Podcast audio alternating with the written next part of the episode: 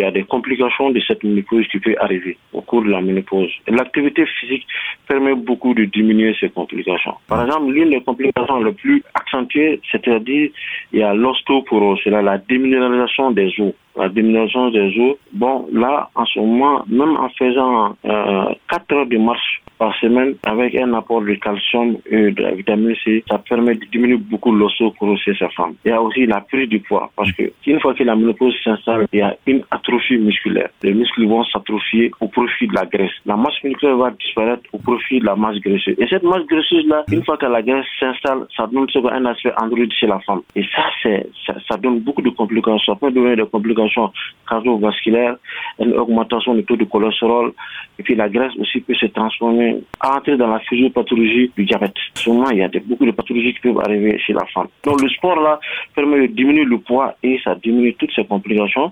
Il y a aussi les complications cardiovasculaires aussi mhm. chez la femme qui peuvent survenir par l'athérosclérose au niveau de, de l'artère coronaire chez la femme c'est sûrement la complication la plus fréquente et qui peut entraîner la mort civile chez la femme. les femmes peuvent quand même pratiquer l'exercice physique, mm. mais c'est reste que la marche. La marche permet beaucoup de diminuer ces signes. Il y a celles qui ont vraiment des signes qui sont beaucoup plus accentués peuvent aller consulter les médecins